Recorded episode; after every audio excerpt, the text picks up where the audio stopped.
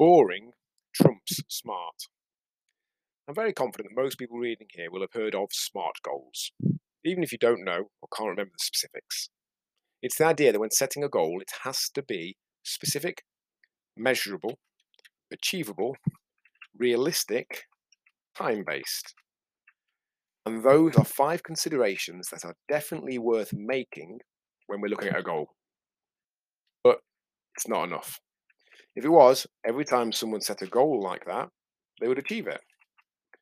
You may have encountered other goal setting techniques as well, possibly used them. Do they always lead to you doing that thing? I'm guessing probably not. Because there's one thing that always trumps smart or any other goals it's boring. If a goal bores us, we're probably not going to do it. Boring goals require willpower, a finite resource that runs out. Willpower is only ever needed for something that we don't want to do.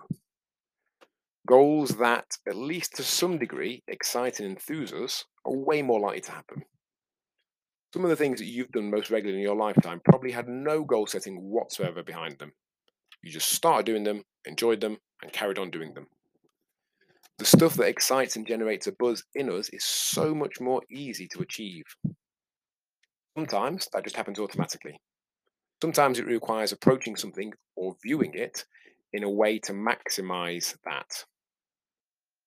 Going for a workout doesn't generate a buzz in you, and it never has done in me, and what results that it brings about do. What changes will occur in your life? What will you be able to do, do more of, or do more easily?